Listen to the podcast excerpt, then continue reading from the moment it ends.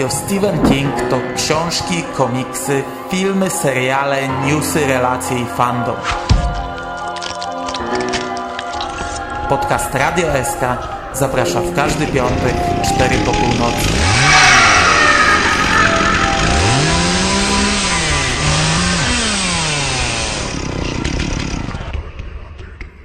Witam bardzo serdecznie w 109 odcinku podcastu Radio Stephen King i 23 audycji z cyklu Wiadomości z Martwej Strefy, w której przyjrzymy się wydarzeniom i newsom związanym ze Stephenem Kingiem mającym miejsce w marcu 2013 roku.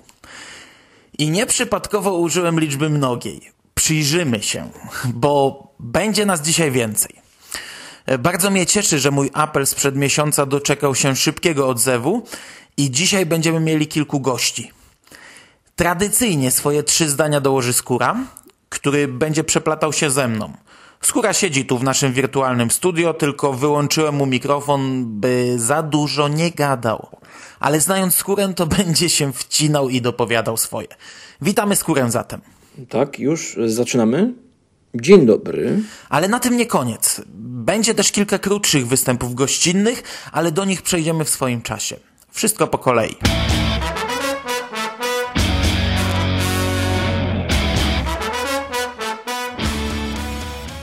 Zaczynamy mocną wiadomością.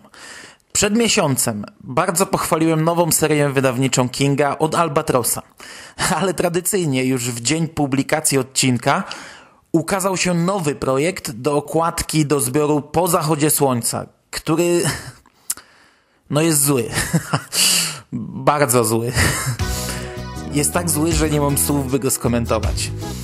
Znaczy nie chodzi o to, by był to jakiś koszmarny graficzny projekt, a o to, jakie skojarzenia budzi ta okładka.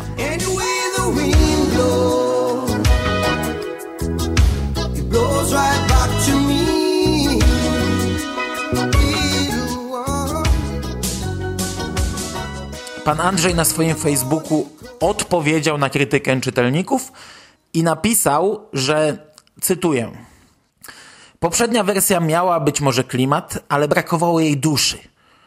Od po prostu ładny widoczek zachodu słońca, jakich można znaleźć tysiące, a ja chcę mieć ludzi na swoich okładkach, a nie przedmioty i krajobrazy. Na co byłem kiedyś skazany, bo mój bliski współpracownik Jacek Kopalski po prostu nie potrafił obrazować ludzkich sylwetek w akceptowalny sposób. Nowa wersja jest więc ostateczna, podoba mi się milion razy bardziej niż poprzednia.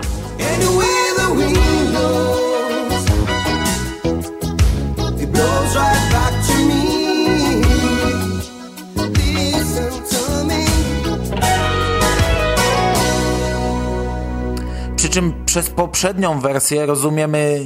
Ja oczywiście skończyłem już cytować.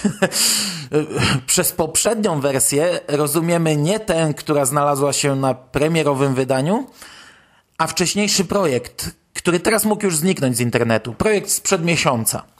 Gdzieś mam chyba zapisany na dysku, więc podlinkuję pod audycją. Ustosunkowując się do słów pana Andrzeja, od razu na szybko podlinkowałem 5 czy 6 okładek z najnowszych zapowiedzi Albatrosa, na których nie ma ludzi. Tylko ładne widoczki albo jakieś dziwne plamki. A tym samym nie ma duszy. Co się tyczy najnowszego i jeśli wierzyć słowom wydawcy ostatecznego projektu, to ja tam widzę duszę. A jakby przekręcić tę panią trochę w prawo, to by były nawet dwie dusze. Co ciekawe, jakoś przed tygodniem do sklepu weszło kilka nowych wydań kieszonkowych od Albatrosa. Nie widziałem ich na zdjęciach, ani nie widziałem ich na żywo, więc mogą opierać się tylko na grafikach dostępnych w internecie. Ale jeśli wierzyć grafikom, no to ukazały się książki Rosmader i Po zachodzie słońca, a tę drugą zdobi właśnie pierwsza wersja okładki. Od zwykły widoczek, na które wydawca skazany był przez lata. Ładny, ale bez dupy. Tfu, duży znaczy się.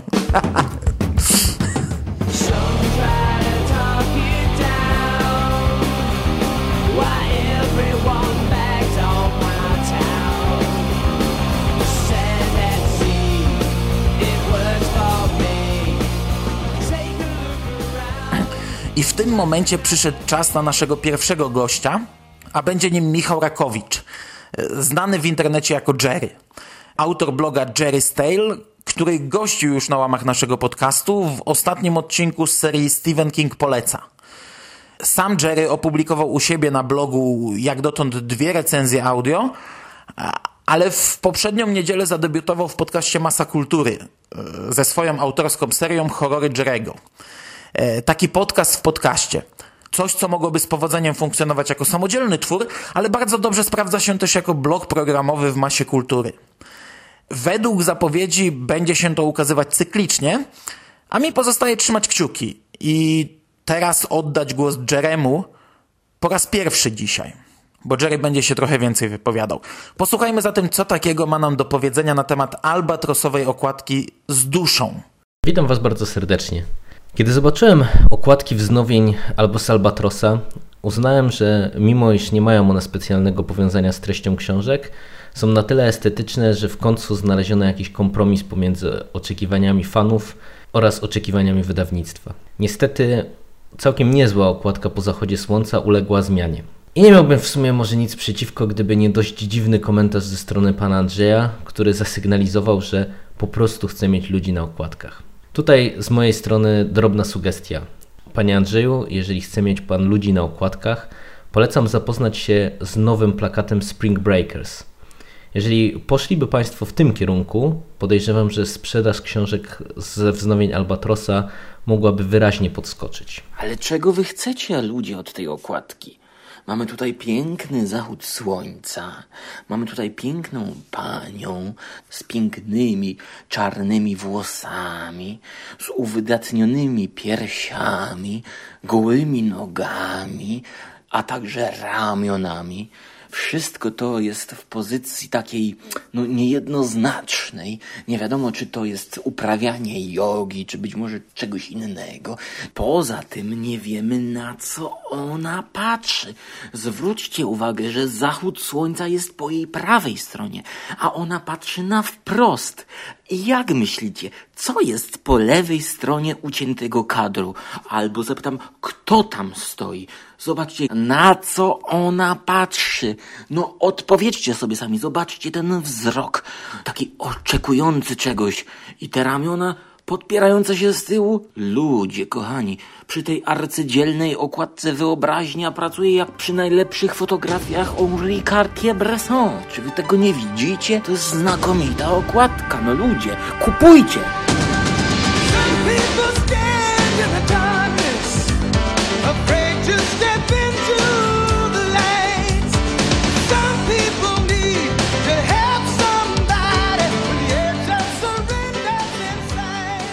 Jeśli chodzi o kolejne newsy ze stajni, no w zasadzie z gniazda Albatrosa, poznaliśmy więcej konkretów na temat opowiadania w Wysokiej Trawie autorstwa Kinga i Joe Hilla oraz Twarz w tłumie Kinga i Stuarta Onana. Jakiś czas temu tytuły te trafiły do zapowiedzi Albatrosa, ale bez żadnych konkretów, a biorąc pod uwagę ich niewielką objętość, format wydania no, pozostawał zagadką. Na dzień dzisiejszy strona wydawnictwa podaje dwa formaty i wychodzi na to, że opowiadania ukażą się jako e-book i jako audiobook. Jak dla mnie to jest jedyna opcja, jaką pod uwagę brałem w zasadzie od początku, bo u nas raczej mało kto wydaje opowiadania w formie drukowanych zeszytów. No ale wydawca na początku podawał informacje o wydaniu w druku. Niestety o ile oczywiście te opowiadania rzeczywiście doczekają się premiery, no to czeka nas spory wydatek. Przypominam, że Albatros wydawał już kiedyś audiobooka Kinga ze zbiorem czterech tekstów i każdy tytuł, w tym również bardzo króciutka metoda oddychania, ukazał się oddzielnie, kosztując 25 zł. No nie wiem, no, no naprawdę nie wiem, jak inaczej można by to wydać. Ja polecam wydać te dwie nowele w jednym tomie.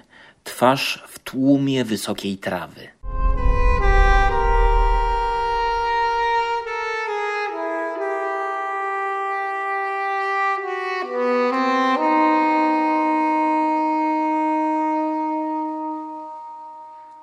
Z bardziej pozytywnych newsów od Albatrosa w minionym miesiącu ukazało się wznowienie, na pewno pierwszego, a chyba dwóch pierwszych tomów Mrocznej Wieży. Książki mają takie same okładki jak poprzednie wydanie, które pierwotnie ukazało się w pakietach, ale dość mocno różnią się natężeniem barw i kolorystyką napisów. Odnośnie nowej edycji Mrocznej Wieży, nie doczekałem się boksu. Pierwszy swój tom sprzedałem. Całe szczęście na pomoc przyszedł matras, który zaoferował 25% zniżki na nową edycję.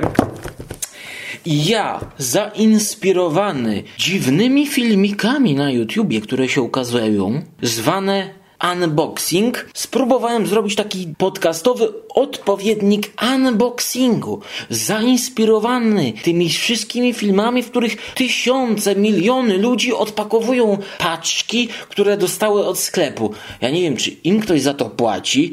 Zaraz sprawdzimy. Właśnie mam tutaj paczkę z matrasu. Powiem wam, że minus jest taki, że ci ludzie nie potrafią pakować paczek. To jest już druga paczka, w której zamawiam trzy książki i powiem wam, że te, które są z boku, są po prostu pomięte, ponieważ folia jest tak ciasno związana, że naciska, napiera na brzegi książek, które to książki się po prostu odkształcają. Nie to co na przykład Merlin albo Empik, że wszystko jest zapakowane w grubą tekturę, co ochrania książki. Teraz jest unboxing, a teraz jest cutting. Tak jest cutting, teraz jest teraz jeszcze jest trashing. To był trashing. Mam powołanie trójki i teraz, teraz będzie opening of booking. O tak, poczujmy ten zapach. Mmm, och tak, to nie jest to co Kindle, to nie jest to co e-book ani PDF. Ja czuję palcami tę strukturę.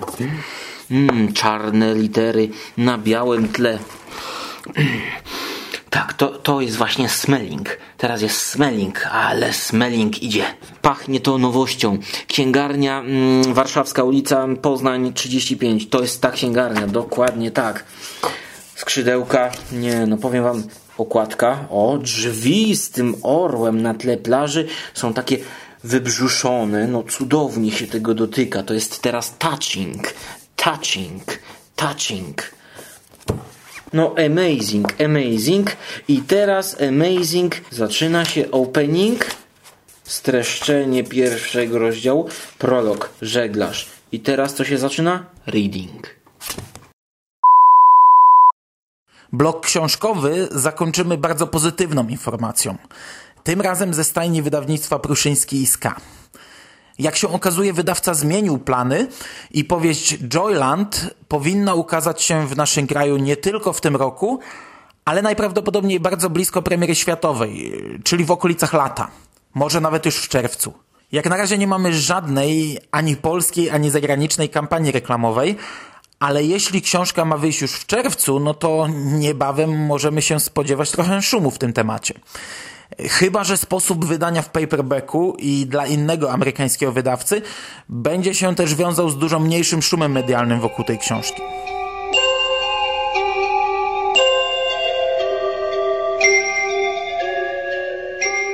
I na tym kończymy z wiadomościami książkowymi z naszego podwórka, ale zanim przejdę na amerykańskie poletko, oddaję ponownie głos Jeremu.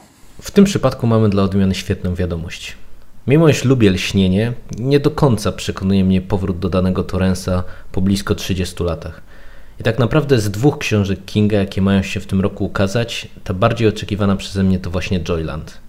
Jestem wielkim fanem kryminałów, a połączenie parku rozrywki, powieści detektywistycznej i klimatu lat 70., w których rozgrywa się akcja, powoduje, że to właśnie na tę książkę czekam z niecierpliwością.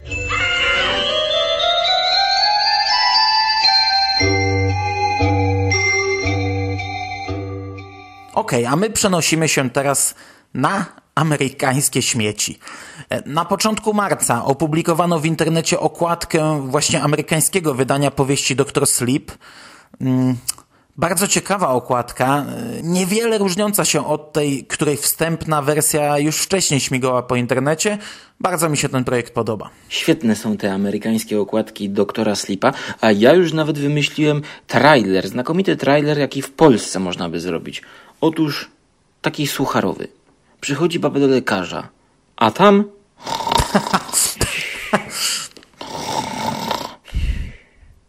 Blok książkowy kończymy natomiast krótką informacją o kolejnej antologii. 3 e, lipca w USA premierę będzie miał zbiór opowiadań Bad Seeds Evil Progen pod redakcją Steve'a Bermana. Wśród autorów znalazł się Stephen King z opowiadaniem Dzieci kukurydzy. Houston, we have a problem. Filmy, seriale, gry, muzyka, książki i komiksy o masowej sile rażenia. Wow, this is heavy. Co tydzień w poniedziałek. masakultury.pl Hail to the king, baby. Przechodzimy do bloku filmowego. A tutaj w marcu czekały na nas e, raczej same drobiazgi. W polskiej telewizji Sci-Fi Channel zakończył się trzeci sezon serialu Haven. Ja już wypowiadałem się na temat tej serii, gdy zakończyła się emisja w telewizji amerykańskiej. Bardzo podoba mi się, jak rozwinął się ten serial i autentycznie czekam na kolejną odsłonę. I to tyle. Do serialu wrócę jeszcze na koniec dzisiejszego odcinka. In a quiet town, on a tranquil lake, slightly to the right from these creepy woods, near this dilapidated gas station, lives America's greatest horror writer. I can't believe you came along just to see Stephen King. 18 kwietnia w Australii i Nowej Zelandii do sprzedaży trafi DVD z filmem You Can't Kill Stephen King. To jest amatorski film, o którym ja już wielokrotnie mówiłem kiedyś w tym podcaście. Niedługo potem spodziewana jest premiera w kolejnych krajach. W internecie natomiast pojawił się nowy trailer filmu e, zawierający sporo nowych scen. Fake blood, hot babes, babes on babes, fog, more fog creepy low budget, gratuitous violence, high school drama. What happened is your boyfriend was making out with the girl that I was gonna marry. Oh, give me a break. The token black man. And of course, cheesy Stephen King references. There's Ronnie. This summer, horror is king. Don't you think two of our friends dying qualifies us for serious danger? Not just serious danger. Stephen King danger. You can't kill Stephen King. Soul Fifth. W marcu podczas konwentu WonderCon odbyło się spotkanie z twórcami serialu Pod Kopułą, które jednak nie przyniosło żadnych rewelacji. E, natomiast na stronie poświęconej serialowi możemy obejrzeć drugi teaser serialu, który mnie jakoś specjalnie na kolana nie powalił, ale też nie mam żadnych konkretnych zastrzeżeń. To jest po prostu kolejna zapowiedź bez fragmentów serialu, a wykonana według jakiegoś tam konkretnego pomysłu. 911, what's your emergency? Yeah, something big happened and the whole ground shook. Uh, there's a house out here. It's just split in half. Like someone took a huge saw and went right down the middle. I was on Pretty Valley Road and this plane just crashed. E, ja nie mam na ten temat zbyt wiele do powiedzenia. Posłuchajmy zatem naszego kolejnego dzisiejszego gościa, Michała z podcastu Dziennik Pokładowy. My daughter collapsed. She's having convulsions. There's something covering the sky. It's not my daughter. She's not answering her phone. What's your emergency? I've been in an accident. My mom didn't come home from work. Military trucks heading toward town. What's going on? Witam Cię bardzo serdecznie, Mando. Witam także wszystkich słuchaczy podcastu y, Radio SK. Co do teasera y, serialu pod kopułą, no cóż, teaser jak teaser, no. Nie święci garnki lepią, nie święci robią teasery. Y, ten akurat ma całkiem ciekawą koncepcję, to znaczy wyświetlanie napisów przy jednoczesnym głosie aktorów, którzy dzwonią tam na infolinię ze skargami, że coś im tam wyrosło nad głowami, jakaś kopuła. To jest no, dość klimatyczne. O ile koncepcja bardzo fajna, o tyle no, teaser niestety nie pokazuje niczego, na co ja liczyłem, czyli jakichś bardziej rozbudowanych scen bezpośrednio z serialu. No ale teaser to teaser, nie trailer i ma za zadanie rozbudzić apetyt, a nie y, pełnić jakąś rolę czysto informacyjną. To też y, no cóż, no, teaser, okej, okay, ale ja liczę na więcej, ja liczę, że w niedalekiej przyszłości y, dowiem się czegoś więcej o tym serialu, ponieważ bardzo na niego czekam. To jest jeden z tych seriali, no, na które oczekuję, jako iż książka nawet mi się podobała, chociaż gdyby mieli no, synchronizować książkę dokładnie y, strona w stronę, to ten sezon, y, jeden sezon trwałby 20 odcinków, a sezonów byłoby chyba z 8. Więc y, mam nadzieję, że dokonają jakichś nawet bardziej istotnych modyfikacji w scenariuszu, na gruncie scenariuszowym. Ale generalnie jestem dobrej myśli. No, King. King to jest klasa i o ile filmy i seria, seriale z nim no, prezentowały różny poziom, to jednak tutaj jestem raczej dobrej myśli. I dziękuję Wam bardzo serdecznie za uwagę. 911, what's your emergency? Dziękuję Michałowi i jeszcze raz zapraszam na jego podcast e, Dziennik Pokładowy pod adresem Dziennik Pokładowy Podcast, pisane razem i podcast oczywiście przez c.blogspot.com. Zresztą linka znajdziecie również w prawym menu na naszym blogu. E, ja w zasadzie w 100% zgadzam się z tą opinią na temat teasera pod kopułą. Zapowiedź może tyłka nie urywa, ale jak na teaser jest ok. Czekamy na więcej, a zanim przejdziemy do końcowej garści ciekawostek, zapraszam Was jeszcze do nowego projektu Michała, w którym sam również co nieco się udzielam. Słuchowiska science fiction, pff, a zresztą posłuchajcie zapowiedzi. Przygoda. Akcja. Fabuła. I konkretne ilości wybuchów. Planetoid. Pierwsza podcastowa gawenda kosmiczna Każdego tygodnia nowy odcinek. Znajdziesz nas na www.planetoidspodcast.blogspot.com Strzelają do nas, Gambit, nasi do nas strzelają. Zamknij się i biegnij! A, jeszcze jedno. Podcast pisany przez C. Na koniec pozostaje jeszcze kilka ciekawostek przy czym większość z nich dotyczyć będzie synów Stephena Kinga. E, zaczynamy jednak bardziej w temacie. W oficjalnym sklepie stephenking.com e, pojawiły się nowe produkty. Były to gadżety ozdobione wzorem stylizowanym na napis wykonany farbą w sprayu z szablonu stacji FEDIC North Central Positronics, oczywiście z Mrocznej Wieży. Był to tradycyjnie cały zestaw bluz, czapeczek, kubków, podkładek pod myszy, koszulek i tak. Przy czym wzór miał charakter limitowanego, sprzedaż była ograniczona i zakończyła się już 7 kwietnia. Podobno mają pojawiać się kolejne wzory, które też będą dostępne tylko przez miesiąc. Ja zamawiałem z tego sklepu tylko raz i jest to taki typowy sklep internetowy z przeciętną jakością i wysoką ceną. Ale kiedyś zamówiłem sobie taki fajansowy kufel, do którego tak naprawdę bałem się wlać jakiś płyn, nie mówiąc już o wrzątku. Ale na półce prezentuje się fajnie i miałem plan zbierać same kufle. Ale niestety, no, plan zakończył się na tym jednym kuflu. Tak czy inaczej uważam, że warto mieć w kolekcji chociaż jedną rzecz ze sklepu, no bo to jest zawsze jakiś oficjalny gadżet, a w moim postrzeganiu nadaje to odrobinę rangi, było nie było przeciętnym produktom. Tragic news from Lake Belle where it looks like a bad accident has occurred onto a double suicide.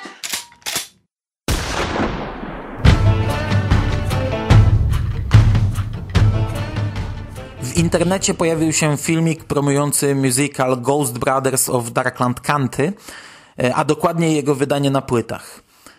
Jest to zarówno trailer, e, są fragmenty ścieżki dźwiękowej, materiały ze studia oraz wypowiedzi twórców. Prawie czterominutowy, bardzo fajny filmik promujący. Link oczywiście pod odcinkiem. To me the process is complete when somebody enjoys the work. If, if I see somebody walk out and they're kind of like wiping a tear out of their eye, or if somebody laughs in the audience, somebody screams. That makes my day. You can see with those eyes,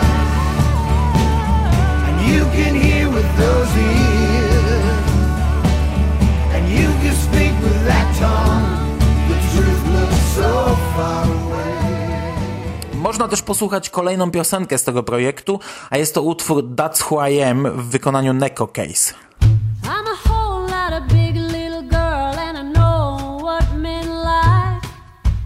Musical ten zapowiadał się jako coś mrocznego, na co wskazywały osoby T-Bone Burnetta i Johna Mellencampa. Jednak z tego co słyszę z podkładu dźwiękowego tego trailera, to z uwagi na gości, no chociażby Meg Ryan czy Sheryl Crow, to oni mrocznej muzyki nie tworzą. Podejrzewam, że wyjdzie z tego taka, no mam nadzieję, dobra e, Amerykana, tak zwany gatunek e, Amerykana. I John tutaj występuje pewnie jednostkowo. Jeżeli chcecie usłyszeć na co stać T-Bone to polecam płytę z 2008 roku, Tooth of Crime. Jest to niezwykle mroczne nagranie. Jeżeli przy okazji współpracy z Kingiem udałoby się im dojść do takiego poziomu, to byłbym zadowolony. Czy tak będzie? No, powoli zaczynam tracić nadzieję.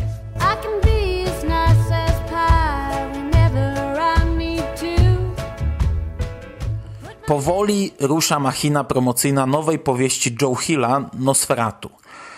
I tutaj pojawił się kolejny filmik promocyjny i znów jest to bardzo ciekawy i bardzo oryginalny filmik zapowiadający książkę z udziałem pisarza.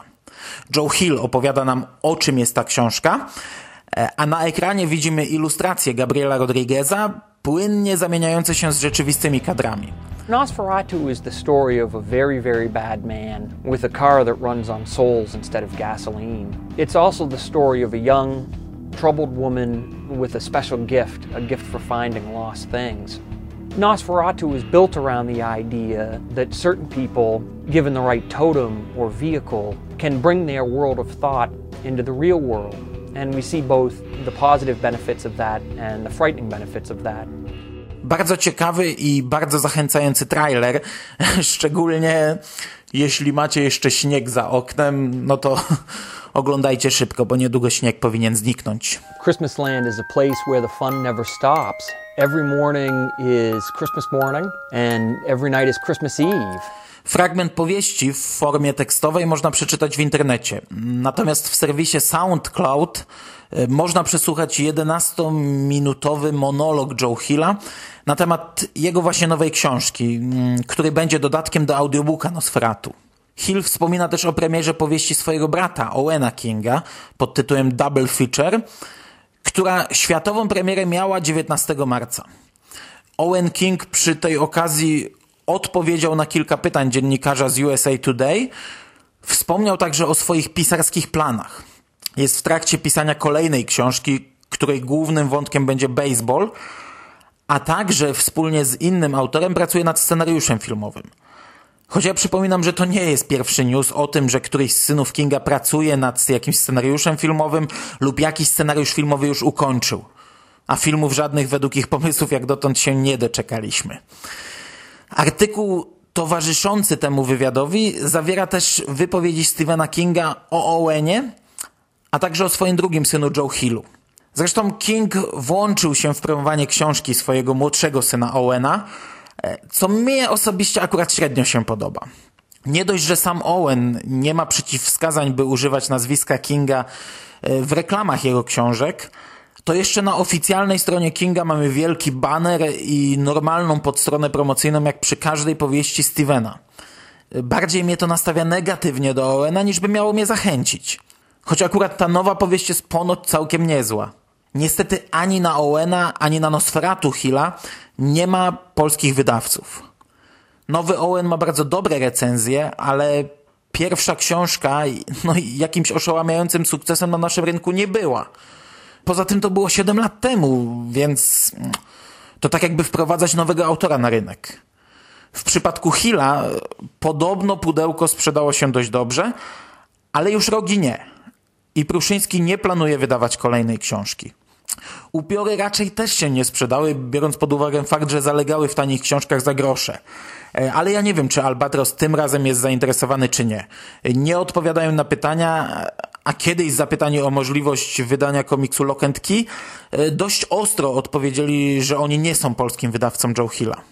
Tak szczerze to nawet nie przyjmowałem do wiadomości takiej możliwości, że w Polsce możemy nie doczekać się polskiego wydania Nosferatu. Na dzień dzisiejszy wiadomo, że coś tam kombinują chłopaki z SQN i ponoć jeszcze jakieś inne wydawnictwa, no ale Jest to takie troszeczkę bardziej chyba badanie terenu niż y, konkretne chęci wydania, ponieważ jest to ryzyko. No bo skoro Hill najlepiej się nie sprzedaje, no to nie dziwię się wydawcom, że nie chcą w niego inwestować, a poza tym Hill nadal zabrania reklamować swoje książki nazwiskiem Kinga i takie informacje nie mogą padać w kampanii reklamowej. A sam talent najwyraźniej to trochę za mało. Szkoda. Choć sądzę, że prędzej czy później ktoś tę książkę u nas wyda. E, Choćby na fali filmu Rogi, e, podpinając się trochę pod filmową promocję. Okej, i ode mnie to by było na tyle, a my posłuchajmy jeszcze, co na ten temat mają do powiedzenia chłopaki. Otwarcie przyznam, że nie znam specjalnie rynku wydawniczego od podszewki, ale ta informacja to dla mnie spore zaskoczenie. Mogę zrozumieć kwestię double feature Owena, który w Polsce jest zupełnie nieznany, ale mam wrażenie, że Hill, może małymi kroczkami, ale stopniowo zaczyna nawet w Polsce być pisarzem rozpoznawalnym.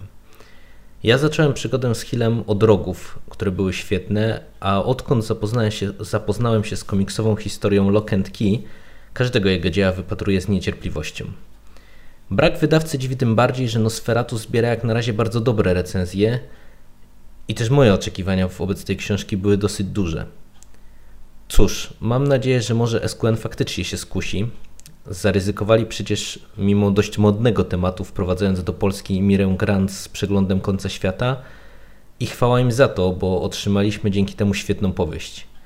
Mam nadzieję, że finansowo też na tym wyszli i może odważą się podjąć ryzyko także z nowym Hillem. Mnie się wydaje, że Nosferatu Hilla na pewno prędzej czy później się ukaże, natomiast problem może być z tym ciekawym Owenem. Double feature. No, mnie zachęca już sam tytuł, aczkolwiek nie wiem o czym to może być i czy tylko nawiązanie do lat 60., do kina grindhouse'owego, gdzie w cenie jednego biletu można było obejrzeć dwa filmy, jest nawiązaniem powierzchownym i na przykład jest to jakaś powieść zupełnie obyczajowa. Jestem ciekawy, ale czy będzie mi dane zaspokoić tę ciekawość, to zaczynam wątpić.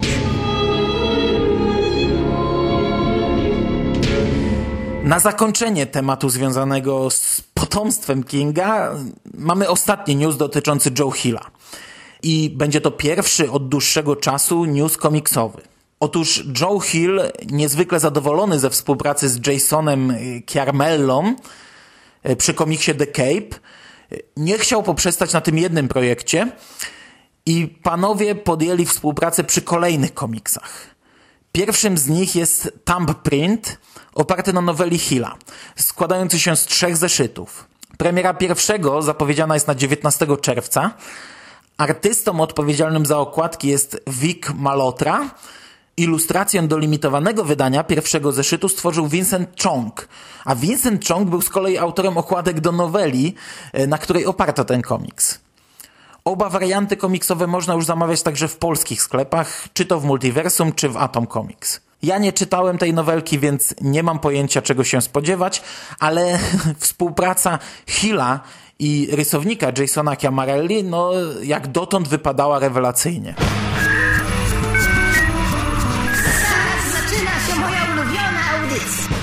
Komiksy, gry, literatura, muzyka, filmy. Kombinat podcastowy zaprasza. Jesteście gotowi? Możemy zaczynać? zaczynać? Możemy zaczynać? Na sam koniec dwa zdania wypada wspomnieć o Festiwalu Fantastyki Pyrkon, a dokładniej o 13 jego edycji, która odbyła się pod koniec marca w Poznaniu. Po moją obszerniejszą relację z imprezy odsyłam do podcastu Kombinat, w którym dwa tygodnie temu rozgadałem się nieco więcej i rozpływałem się nad tym konwentem. E, Linki zarówno do strony podcastu, jak i bezpośrednio do audycji znajdziecie w kilku miejscach na tym blogu, choćby w prawym menu. Tutaj mogę się tylko w kilku zdaniach powtórzyć. Świetna, ogromna impreza, będąca najszybciej, najmocniej i najsprawniej rozwijającą się imprezą fantastyczną w Polsce. Była to moja piąta edycja i każda kolejna jest coraz lepsza. Przy czym nie mówimy tu o drobnych krokach, a o postępie geometrycznym. Już sama liczba uczestników mówi wiele. Lista obecności przez ostatnie trzy lata z roku na rok podwaja się. I tak były 3 tysiące, potem 6, a teraz było 12 tysięcy. We wszystkich internetowych relacji padają porównania do Comic-Conu, co jest oczywiście porównaniem mocno na wyrost, ale nawet po mocnym przeskalowaniu Pyrkon jest znacznie bliżej wielkich światowych imprez niż jakikolwiek inny konwent ogólnofantastyczny w Polsce. Ja byłem zachwycony, a po więcej odsyłam do kombinatu. Na Pyrkonie miałem okazję też poznać osobiście kilku podcasterów. Mm, zamieniłem kilka zdań wypiłem wspólne piwko z chłopakami z Masy Kultury oraz z Małego Filmidła, a nieco bliżej poznałem Jerego, który dzisiaj gości w naszym podcaście i teraz oddaję mu po raz ostatni mikrofon, aby mógł także w kilku zdaniach podsumować Pyrkon. O Pyrkonie mógłbym mówić długo, bo i naładowałem tam baterię na wiele najbliższych tygodni. Nie jestem takim wyjadaczem konwentowym jak Mando, bo na Pyrkonie pierwszy raz byłem w 2011 roku, ale zmiany, jakie zaszły na przestrzeni ostatnich lat, to nie ewolucja, a prawdziwa rewolucja. Mimo iż konwent powitał mnie trzygodzinną kolejką i oczekiwaniem na mrozie, to dalszy jego przebieg z nawiązką zrekompensował początkowy zgrzyt. Ilość wydarzeń, prelekcji i atrakcji dodatkowych powalała, a wręcz przytłaczała. Ale to było świetne uczucie poczuć się częścią tego wszystkiego, tym bardziej, że dopisali także uczestniczy. Dziesiątki cosplayerów, kolorowo poprzybieranych miłośników fantastyki, a także co ciekawe i budujące całe rodziny z małymi dziećmi. To trzeba było zobaczyć. Dzięki dużej ilości fantastycznych ludzi, Pyrkon na każdym kroku stawiał przed nami wyzwania, co wybrać, co zobaczyć, z kim się spotkać i porozmawiać i wypić piwo. Uwierzcie, że chciałbym mieć częściej tego rodzaju dylematy. Świetna impreza i brawa dla organizatorów, którzy mimo paru potknięć, to przy stale rosnącej skali wydarzenia ogarniają nadal cały festiwal a strach się bać, co nas spotka za rok. I my na dzisiaj żegnamy już kolegę Jerego. Jeszcze raz zapraszamy na jego bloga Jerry's Tales oraz do posłuchania jego ostatnich dokonań na poletku podcasterskim w Masie Kultury. A tymczasem w dwóch zdaniach warto jeszcze wspomnieć o jedynym kingowym punkcie. W niedzielnym bloku programowym Aneta Jadowska i Katia Kozłowska zaprezentowały nam prelekcję zatytułowaną Niezwykłe miasteczko w Maine, czyli co można zrobić bazując na twórczości Kinga. Jak podawał opis w informatorze, była to analiza serialu Haven, kingowskich wątków, typowych przypadków, z jakimi spotykają się bohaterowie oraz porównanie, kto ma łatwiej, ekipa Haven czy ekipa Supernatural. Sam punkt y, merytorycznie przygotowany bardzo dobrze. Zadziwiło mnie, ale to nie jest krytyka, tylko autentyczne zdziwienie, że ten serial, a mówię tutaj o Haven, może wzbudzać aż takie emocje. Nie sądziłem, że można go odbierać tak osobiście i że ma on aż tak zagorzałych fanów. Z drugiej strony nie wiem, czy ta prelekcja nie odniesie przeciwnego skutku, bo większość słuchaczy serialu nie oglądało. A dziewczyny zachęcały tak żarliwie, jakbyśmy mieli do czynienia z jakimś pełnoprawnym następcą Archiwum X, który może z nim stanąć jak równy z równym. Mogło to rozbudzić zbyt wygórowane oczekiwania, a tym samym zderzenie z przeciętnym serialem, jakim jest Haven, który zresztą poziom dobry osiąga dopiero gdzieś na etapie trzeciego sezonu, a pierwszy jest co najwyżej dopuszczający z plusem, no zderzenie takich oczekiwań z taką przeciętnością może być bolesne. Minusem prelekcji były natomiast ogromne spoilery. No dziewczyny niby nie chciały spoilerować, niby ślizgały się po temacie, tak by nie powiedzieć czegoś dosłownie, e, a opowiadały tyle rzeczy w koło, że nie pozostawiało to więcej niż jednej drogi do interpretacji. A już chyba największą zbrodnią było zaspoilerowanie końcówki Mrocznej Wieży. Moim zdaniem prelekcja opowiedziała wszystko poza finałem trzeciego sezonu Haven, ale może jak ktoś nie oglądał serialu Haven, to nie zwracał aż takiej uwagi na spoilery jak ja.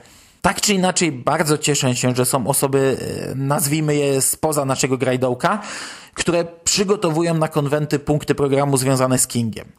Specjalnie dla tej prelekcji zostałem w niedzielę tak długo, bo zwykle zawijam się już wcześniej i zapewniam, że z moim dłuższym pobytem w Poznaniu absolutnie nie miało związku to, że wsiadłem nie do tego pociągu, co trzeba i prawie pojechałem do koło brzegu, a zostałem naprawdę dla prelekcji o Haven.